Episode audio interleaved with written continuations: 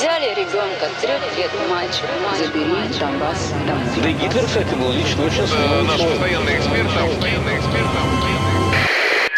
Русский фейк. Иди на... Розвінчуємо російські фейки, які прагнуть зламати наш дух. З експертом детектора медіа Вадимом Міським на українському радіо. Вітаю! З вами Вадим Міський, і ми починаємо розбирати на атоми ворожу брехню і відправляти її у слід за російським кораблем.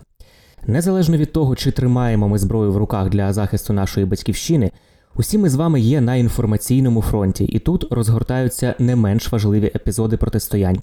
Своєю інформаційною зброєю Кремль прагне знищити нас морально, цілиться у наш дух і хоче зневірити у власних силах. Знати ворожу пропаганду в обличчя це бути озброєними в інформаційній війні. Я нагадаю, що для вас працює команда аналітиків детектора медіа, яка щодня фіксує та спростовує ворожі фейки, маніпуляції та вкиди. Я запрошую усіх слухачів детально розбиратися, де брехня, а де правда, і нести ці знання далі, тобто зупиняти поширення кремлівських чуток і вигадок там, де ви їх бачите і чуєте.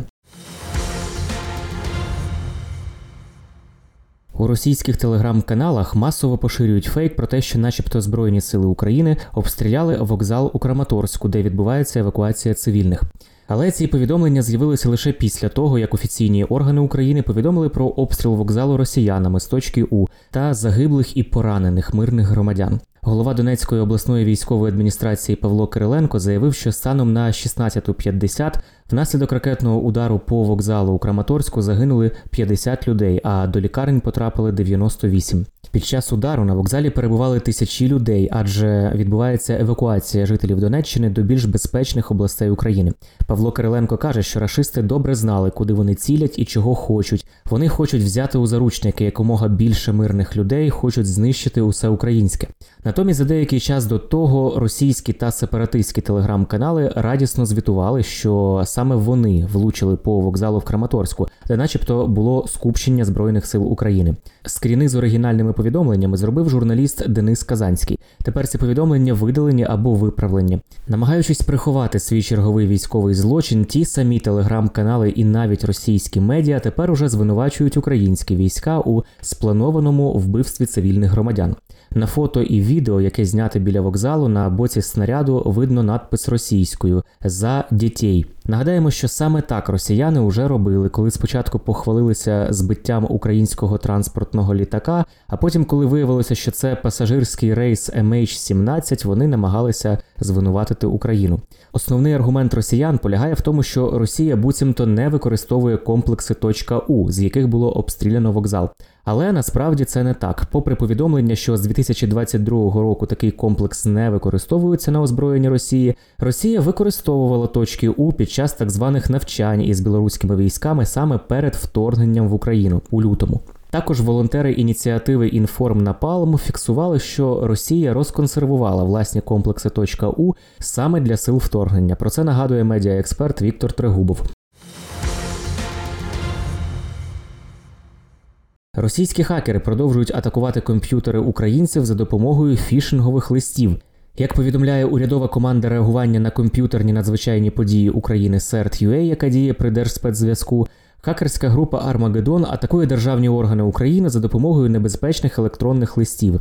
Листи із темою номер 1275 від 07.04.2022 містять HTML файл, при відкритті якого на комп'ютері створюється архів із файлом під назвою щодо фактів переслідування та убивства працівників прокуратури з боку російських військових на тимчасово окупованих територіях. Це така назва файлу. Якщо його відкрити, то хакери можуть отримати повний контроль над вашим комп'ютером та вкрасти конфіденційну інформацію або пошкодити дані та комп'ютерні системи. Нагадаю, що це фішинг, такий вид шахрайства, метою якого є виманювання в довірливих або неуважних користувачів інтернету, їхніх персональних даних, їхніх коштів або ж ураження їхніх пристроїв. Для того, щоб убезпечити себе від фішингу, треба дотримуватися кількох простих правил. По-перше, не переходьте за підозрілими гіперпосиланнями, які надсилають вам сторонні, та не відкривайте файли із листів від невідомих адрес та номерів. По-друге, уважно перевіряйте адресу сайту, на якому ви вводите свої паролі чи дані банківської картки, адже один зайвий символ в адресі сайту може означати, що ви потрапили на сайт зловмисників. По-третє, не повідомляйте стороннім сайтам чи особам е, дані банківських карток, а також паролі, інші дані, які ви використовуєте для підтвердження платежів. По четверте, у разі купівлі товарів чи послуг через інтернет використовуйте лише перевірені ресурси. На каналі Росія 24 вирішили розвінчати так звані українські фейки щодо загибелі українців. У ефірі каналу показали, як двоє людей обмотують скотчем манекен і заявили, що це фрагмент чергової постановки, в якій, начебто, українські військові намагаються видати манекен за труп. Спростовувати цю пропагандистську нісенітницю взялася російська акторка Надія Колобаєва.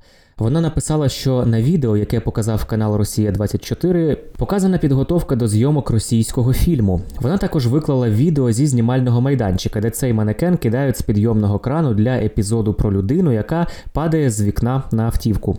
Як бачимо, російська пропаганда робить не лише постановочні фейки, а й постановочні спростування так званих українських фейків.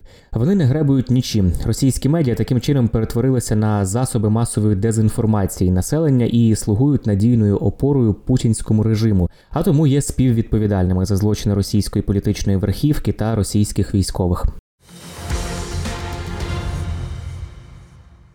Російські пропагандисти продовжують маніпулювати статистикою.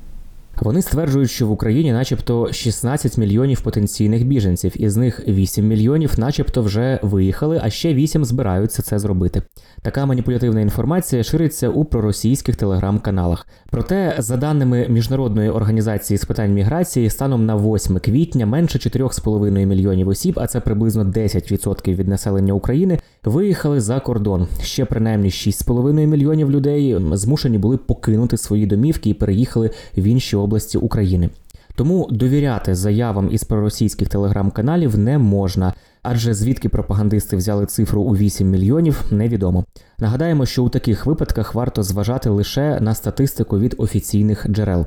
Крім того, як свідчать дані опитування центру Разумкова, станом на 5 квітня 79% біженців із України планують повернутися додому після завершення війни. У повідомленнях про те, що з України виїхало багато людей, пропагандисти також стверджують, що це так звана арифметика Зеленського, ніби звинувачуючи в такій ситуації українську владу. Однак люди масово не їхали з України до того моменту, поки Росія не розпочала повномасштабне вторгнення та не почала убивати українських цивільних та військових. Росія вигадала новий механізм, як доносити до редакції провідних світових медіа викривлену інформацію про, начебто, жорстоке поводження української армії з військовополоненими.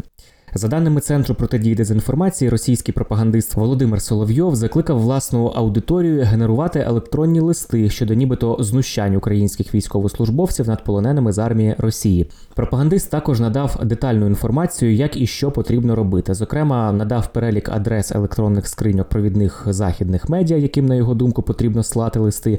Надав супровідний текст листа на випадок, якщо люди не володіють англійською, і також дав їм посилання на фейкові матеріали про жорстокість української армії до полонених Росії та мирного населення. Таким нехитрим методом Росія прагне переламати хід подій та схилити захід на свій бік.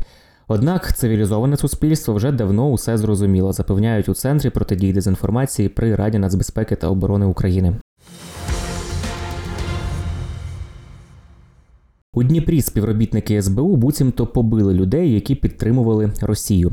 Така інформація поширюється у соціальних мережах та російських пропагандистських змі.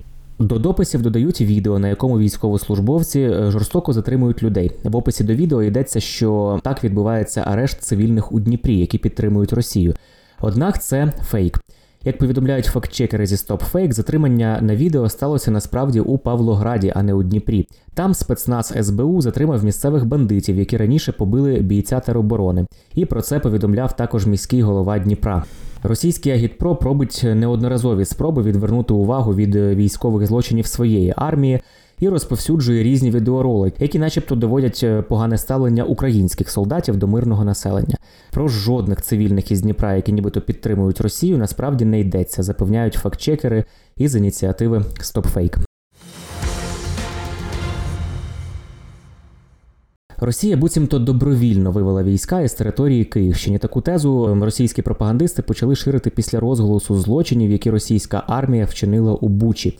За даними Центру протидії дезінформації при Раді нацбезпеки та оборони, така лінія поведінки була напрацьована пропагандистами перед засіданням Радбезу ООН щодо злочинів окупантів у Бучі, коли Кремль намагався перекласти відповідальність за катування мирного населення на українських військових.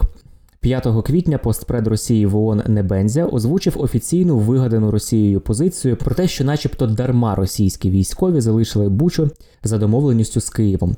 Після того, як в ООН не відреагували на російську псевдоверсію подій, тезу про домовленість з Києвом продовжив поширювати Дмитрій Пісков, прес-секретар президента Росії. Однак насправді жодних домовленостей Києва із окупантами не було. На цьому неодноразово наголошувала раніше і сама Росія. Насправді ж окупанти відступили під натиском Збройних сил України. І як пояснюють у центрі протидії дезінформації, зараз, щоб прикрити свою поразку, Кремль намагається дезінформувати світ заднім числом. Це були головні фейки на сьогодні. Нагадаю, що не потрібно довіряти чуткам і пліткам, навіть якщо це друг кума вашого знайомого сказав, який працює в адміністрації, чи брат товариша дружини друга, який служить в Збройних силах України. Як правило, за такими неконкретними джерелами ховаються спеціально вигадані ворогом плітки, які мають на меті нас деморалізувати. Є офіційні джерела, і тільки їм ми довіряємо у час війни. Отримали тривожну новину у Viber-чаті, чи хтось прислав у Фейсбуці, чи в Ютубі побачили, чи в анонімному телеграм-каналі. Панікувати не потрібно і одразу розповідати всім навколо також не потрібно. Спершу ми дивимося, чи є це в новинах суспільного мовлення, чи писав про це Офіс президента, Міноборони, Генштаб, чи писала обласна адміністрація або місцева рада. Якщо такого у офіційних джерелах немає, то інформація швидше за все не варта вашої довіри. Пам'ятайте, що пліткар із легкістю може стати посібником ворога. Бажаю всім моральної витримки і нагадую, що всі ми тепер боремося на інформаційному фронті, а від наших дій залежить успіх всієї країни в інформаційній війні. З вами був Вадим Міський. До зустрічі. Русский фейк. Иди на...